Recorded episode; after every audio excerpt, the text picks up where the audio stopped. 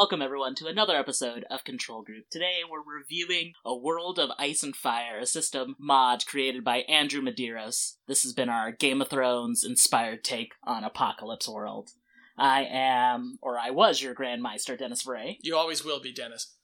Oh. and with me, I have. Marcus, I played Marla Corbray and Galvin Stone.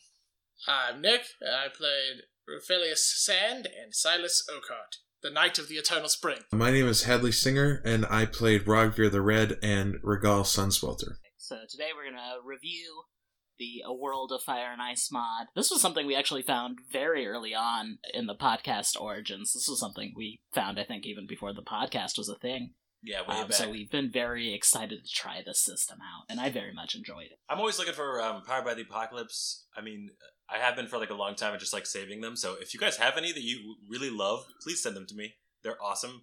Even, even like um, newer experimental ones and stuff. Obviously, that's you know part of the podcast. Yeah, most definitely. This is something I don't think we ever advertised, but we do have an email address, controlgrouppod at gmail. It's CTRL, just like the key on your keyboard. We have people currently who are sending us systems, so if you see anything you like, you can send shoot us an email.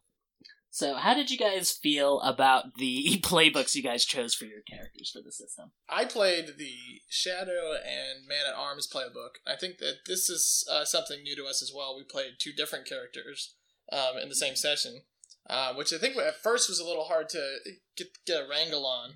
Um, but I, I, by the end of it, I, I really enjoyed it. Um, it was fun being able to explore more of the system using two playbooks, which is uh, something that uh, we never get to do really. Um, I think that the playbooks are uh, uh, organized really well. I, I, I think you might have heard uh, some shuffling going on uh, during the recording, but um, there re- really wasn't a whole lot. I mean, it's just it's very well organized. It's all laid out. I, I don't know. I think that I chose two. I tried to choose two characters that I, were different for me. Um, specifically the man at arms. I usually don't go for like the barbarian or like you know like the uh, hulking figure sort of um class, but I, I, I don't know. I had a lot of fun doing it. Uh, I I've kind of uh, lost myself a little bit. So I think that was that was challenging for me, but really fun. Uh, I think that that's probably a good thing that I don't normally play that class um, because there's a lot of really powerful fucking moves uh, that this class has, and I kind of rein myself back a little bit um, and didn't you know rely on them too heavily. Um, I think that maybe there's like a, this character, the, the man arms class specifically, could like take advantage of a lot of other characters. Uh, so may, maybe in the future we'll see you know some some uh, some ultimate moves from Silas, but um, not at the moment. And then I really like the uh, the the shadow as well. Um, it's just it was fun playing like a very like diplomacy or like charisma heavy, like persuasion heavy character. Um, so I, I had a lot of fun with, with mine for sure. No no complaints. My two playbooks were the Blessed and the Water Dancer, and uh, as we've mentioned many times, um, but um, the Blessed I really love. I so that's a like priest, uh, clergy member type of character, and then I used it instead for her charisma and sort of being an, being part of the nobility, right? Instead of being someone who's religious, and that was super successful. I did obviously all kinds of different you know charisma stuff and i knew i wanted to have a character who would show the strengths of you know manipulation and working with people instead of fighting them. And uh, and i could even kind of show through this character how i could be kind of conniving and and, and uh, um, manipulative in that too in, in in these sinister ways without even ever pulling out a sword or anything. So that was so fun. That was really cool. Um, so that's how that's how the story went with marla on Galvin's Water Dancer.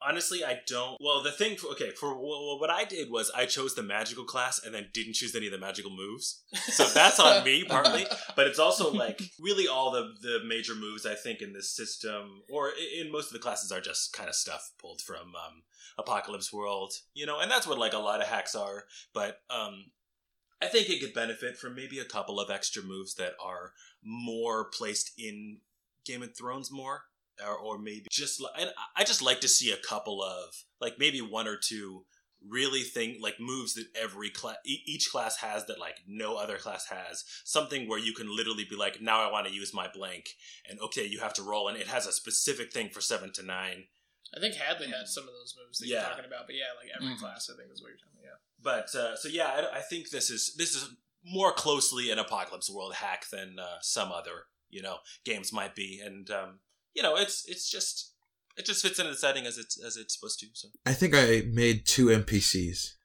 I think that's what I did for my characters. I think I made two characters that could have easily been NPCs. Uh, and maybe that's why I had such a hard time. Um, cause I gave, Regal, he never used any of his abilities ever. Um, cause I thought he'd be a different character. And then I went in there and I'm like, this doesn't fit. And then, uh, so I had a tough time, but I loved Rogvir, but you know, he had to die. It, it was, it was time. So Rogvir drove the plow Oh, with his spoilers. moves. Yeah. yeah. Hope you hope you listen to the season. But I think a lot of what we're talking about, I just can't. There are so many playbooks in this hack. There's that's just a lot of time. So I can understand why there aren't as many moves per se for every character, just because there are like twelve to fourteen playbooks. I think we we played six of them, and that's not even half of what there is, which I think is wild. I think you know what the reason is. I think this is the other end of the spectrum for me because like I have my my first Power by the Apocalypse game that I made. I've made like three or four now. My first one is the sci-fi game that is way too many moves. Like every class is like super varied, and you can use it to make any kind of character you want. And this is like it's like what it is, you know. And there's benefits to both. I think so. There's different styles. I think um, just in terms of like playing the characters um, and, and using the playbooks, I think we did a, a good job of sort of organically using the playbooks. I remember like my favorite one of my favorite moments of the whole campaign was um, uh, when I think it was Hadley tried to uh, read something about Rufelius, but like I had the move that was that uh, Yes. you know the answer is nothing always when you know you're trying to like um, what what is it uh, observe a person Read a person, yeah. um, so like you know, I think there was like some fun moments like that, which um, we normally, not to say we don't have, but um, but aren't as big with like some of the other playbooks we or other systems we've played. Um, it was I, I, it was more fun reaching a move, you know, or like reaching the right moment to like use this move, you know, as opposed to like always being like, oh, I, I have this set of moves that I oh, I need to you know use all the time. It's like it was, it was I felt more organic this time. and it's yeah and it's interpersonal i think this this system is really good about interpersonal stuff which is a good reflection in dennis's campaign specifically right Yeah, I love uh, connecting people, so I really enjoyed the strings, uh, having those benefits to use against characters and use against NPCs, and then for me to be able to directly influence something upon your guys' characters without it seeming unjust narratively was really nice to have. So Hadley, uh, Yeah. our, our our first campaign it came from Lake Mary. It's your first time really being thrown into a D and D podcast. And then this campaign, Game of Thrones: The Cinders of Winter, was uh, your first time being Yeah, thrown into uh, th- something you knew nothing about. So, could Oh, you, no. could you speak to that? Oh, uh, it was definitely hard, and I didn't get it most of the time. Um, so if you're gonna choose to do Game of Thrones, um, you should just watch Game of Thrones and then play it. Um, it's just so complex, and that's why it's so cool. And honestly, that's why I would probably like it. Um, but it was very difficult because, like, I knew what Nick's and Marcus's characters' names were, but then someone, and then Dennis would bring up another character, and I'd be like, "Who?" They've all got last names like Rock and Tree and and Sand and It's absolute nonsense.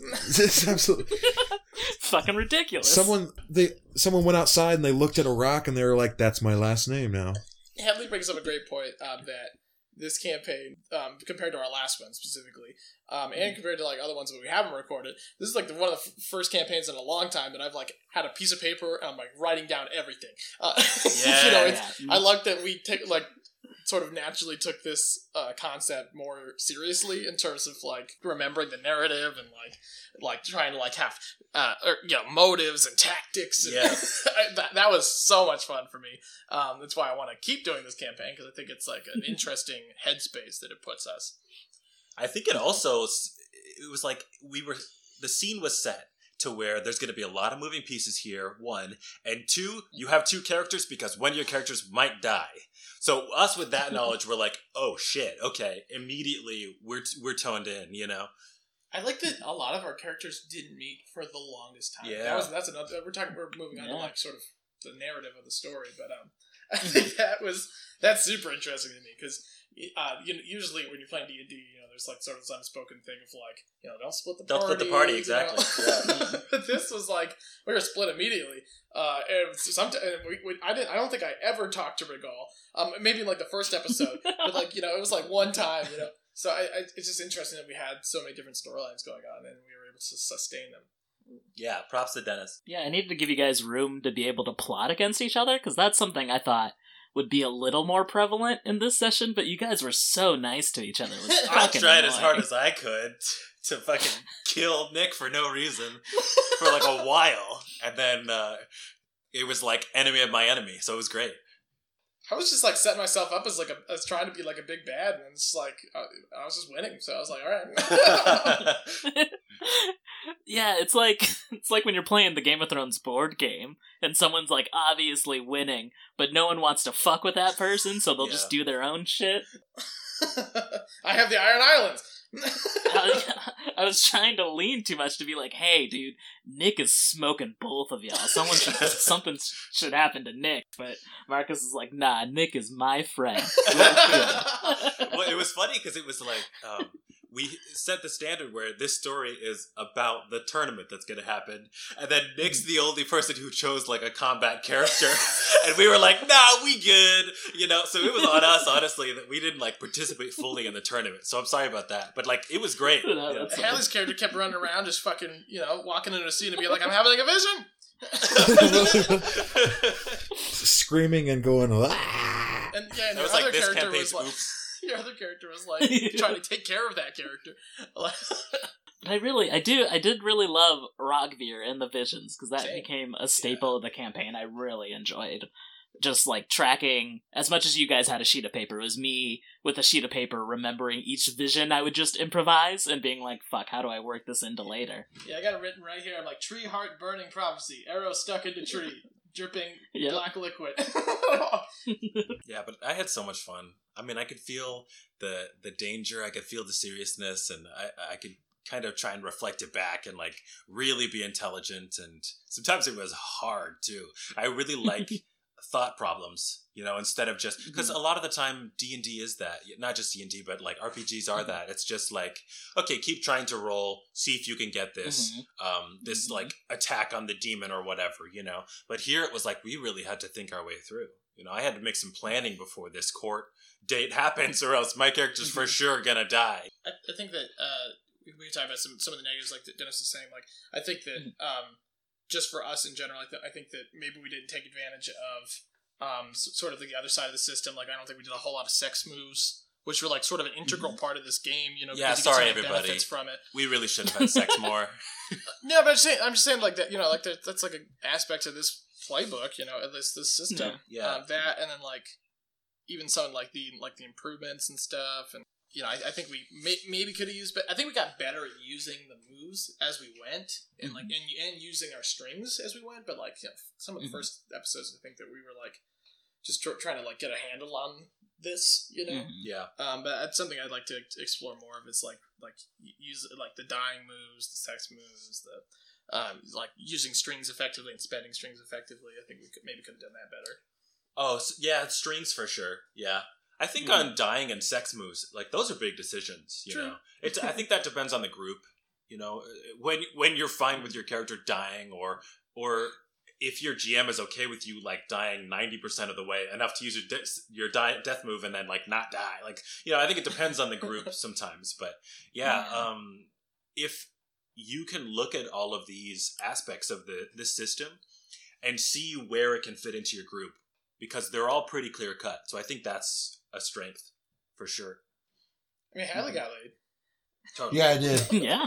Uh, I can't remember how my sex move worked, but what's better is that my dying move for Rogvir is gonna Oh, is good. gonna is gonna affect um Oh yeah. uh Regal next season. Not next season, Yeah. but if we ever decide to do it again, then we got to remember Regal is gonna take Yeah. one harm from Rogvir at a very convenient point. yeah, that's something I'd like to I'd like to come back to because I think I, I set up the war, and I think there's a lot of war based playbooks uh, that we could shift characters around to and mess around with that I think would be fun uh, if we ever came back to it. Oh yeah, I, I definitely think that I think I would like to pat ourselves in the back in terms of character, even though I think that um, yeah, like maybe it was like it was like a little uh, like like I said, like with the two characters and like the fact that we were split a lot of time. I think that we uh, ended in a really good place with a lot of these characters. Like there was like there was there was character arcs for, for Yeah. everybody really. Um, and I would lo- I think that that just warrants a further exploration of these characters. Because and especially with something as big as like a war, I think it's gonna be so interesting Yeah. seeing these characters uh, react to that. we can see the other side of the system and, and this kind of game of thrones story i think you know Mhm. go into a syst- go into an environment where it's so dangerous and now there's a war going on and we're gonna be fucking and murdering each other like left and right now you know like so that's gonna be cool And having like you know really important decisions that need to be Yeah. made, you know, as opposed to like you know maybe relatively smaller ones of like you know manipulating one person. It's like now gotta like hundreds of influence a people country, you know, Yeah. a, a whole sect of this this country. Let's see. I I'm gonna I'm gonna put my foot down first. I'm gonna give the system um, a seven pointed star out of seven. I'm gonna give this system two erections. nice i'm Two gonna give s- it uh Two boners. Spelled B O W N E R S. just a single three-eyed raven it's just one raven but there's three eyes so. yeah, yeah, yeah. There You know what go. that means. I'd give this system a one Dennis. Oh, Aw. A single Dennis. Hadley, you shouldn't really degrade the system like that. Yeah, come on. I thought it was really good. Well, it's too bad. That's my rating. All right. Thank you guys so much for listening. Check out our other systems and test and play through. Uh, we're the control group. We test them so you don't have to. Thank you for listening. and tell us what you want from season two. I want to say thank you Yeah. to Faye Lauren for just like releasing this system to anyone to play in the first place because that's why we chose to do it and that's why we chose Game of Thrones. So thanks, Faye Lauren. Yes, thank you, Andrew Medeiros. what other uh, shitty characters do you want me to play? Uh, find out next time. CTRLPOD on Twitter. We have an email. CTRL G R O U P P O D at sign G M A I L dot C O M. We have a whole. Like mo- the key on your keyboard. but most of all, we have a big heart.